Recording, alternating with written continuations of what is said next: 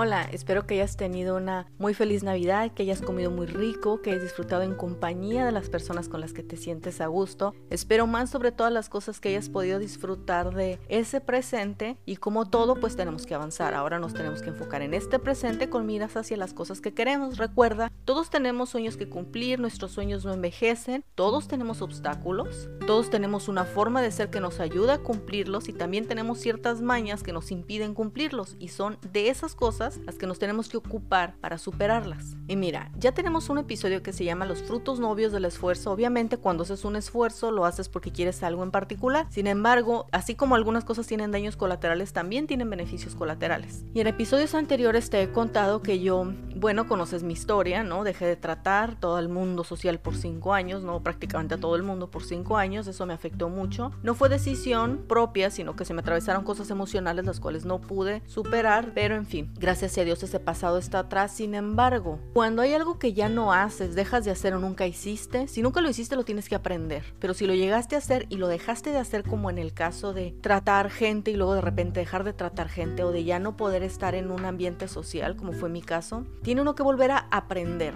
tienes que reaprender lo que eras más el conocimiento que ganaste, cosas que aportan a tu favor, cosas que aprendiste que no quisiste haber aprendido, entonces hay que olvidar eso, hay que transformar ese conocimiento. Yo me di cuenta que necesitaba hacer un esfuerzo para incrementar mi vida social porque siempre sentí que lo necesitaba, siempre prioricé el trabajo. Obviamente, como había perdido esos cinco años, también había perdido el aspecto laboral, pero nunca dejé de estudiar conservando la esperanza de que algún día sería diferente. Bueno, ya cuando por la gracia de Dios salí de la agorafobia, entonces me di a la tarea de comenzar a escalar mi vida, pero como había perdido cinco años, siempre me la pasaba correteando el tiempo. Primero yo lo sabía y luego no lo sabía, no sabía que tanta prisa estaba tratando de recuperar cinco años, cosa que no se puede porque todos los días tienen las mismas 24 horas. Puedes sí mejorar tu productividad o puedes investigar sobre ti para ver específicamente qué es lo que genuinamente quieres hacer y cuáles son las verdaderas capacidades que tienes dentro de ti, porque uno puede hacer muchas cosas, pero hay algo que de verdad te llena y te viene de forma natural. Entonces, saber eso, investigar eso y empezar a trabajar sobre eso. Eso fue lo que hice. Comencé a enfocar mis esfuerzos en aquellas cosas que yo sabía que podía hacer. Me puse a trabajar como loca, como siempre. Y yo sabía que necesitaba esa parte social, pero realmente no le ponía la atención. Si había una reunión familiar, yo la verdad prefería estar trabajando que ir a la reunión, porque la reunión, pues primero no me sentía muy a gusto y número dos, si trabajaba, pues avanzaba. Entonces empecé a relegar demasiado, o sea, al grado de que la familia me reclamaba, sí, me hacía comentarios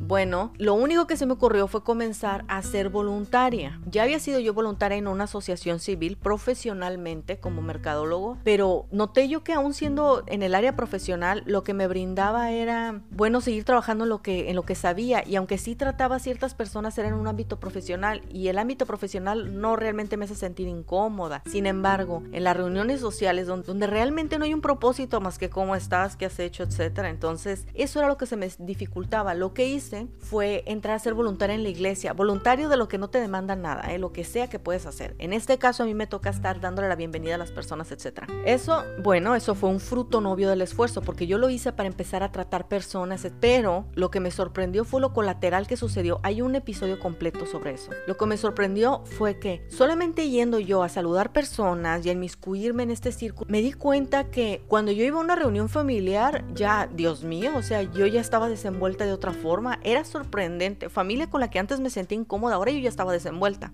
Todo esto grande, tremendamente largo fue la introducción, solamente para decirte que, bien, he seguido yendo a la iglesia, sigo saludando personas, a veces no es fácil, es una tarea sencilla nada más saludar, pero créeme, no siempre quieres estar enseñando los dientes sonriendo o tener una actitud positiva, a veces ni siquiera quiero ir, pero sigo yendo. Bueno, en las fiestas de sembrinas ya sabes, típico que te reúnes con ciertas personas, ¿no? Amistades, trabajo, familia, etc. Bueno, fui, Dios mío, ¿eh? Mi carácter era completamente diferente, completamente desenvuelta, se parecía mucho a la persona que yo fui antes de que me diera agorafobia, pero mejorada, ¿eh? Muy mejorada. Desenvuelta, cómoda, conversando con todo mundo, haciendo bromas con todo mundo, pasando un buen momento. Fue absolutamente sorprendente. Hacer un esfuerzo tiene beneficios colaterales, no nada más aquello por lo que lo estás haciendo, sino otras partes de tu carácter se vienen impactando. Sí, la constancia, la disciplina, la seguridad en ti misma, pero también hay otras partes que no logras identificar. Yo jamás pensé que yendo a la iglesia a saludar a las personas me iba impactar al grado de ya poder estar en reuniones sociales absolutamente cómoda y mucho mejor de lo que alguna vez estuve en el pasado. Yo sé, hay personas que tienen el, el gen de, de estar socializando con mucha facilidad y hay personas que tienen que pelear por ese gen. Antes yo lo tenía, luego lo perdí y luego tuve que pelear por ese gen. Oye, déjame decirte que nada más por pararme, ayudar en la iglesia en lo que se necesite, voy a recoger estos frutos, Dios mío. O sea, eso ni siquiera me lo dio un libro de psicología, ni siquiera mis propios esfuerzos. Créeme que yo intenté hacer el esfuerzo de salir y tratar de pasarla bien, pero siempre sentí esta incomodidad presente de, estar socializando en ese momento, pero no sentirme muy a gusto. Pero ahora era absolutamente yo estaba en el presente y súper feliz. ¿Cuál es mi consejo? Bueno, si tienes propósitos de año, que de eso vamos a hablar en otro episodio, uno de ellos es busca, busca ser voluntaria, pero no en lo que sea tu especialidad, algo desde abajo, algo que no te demande mucho, pero que sí tengas que hacer un esfuerzo. No sabes hasta dónde vas a poder llegar con ese tipo de esfuerzo.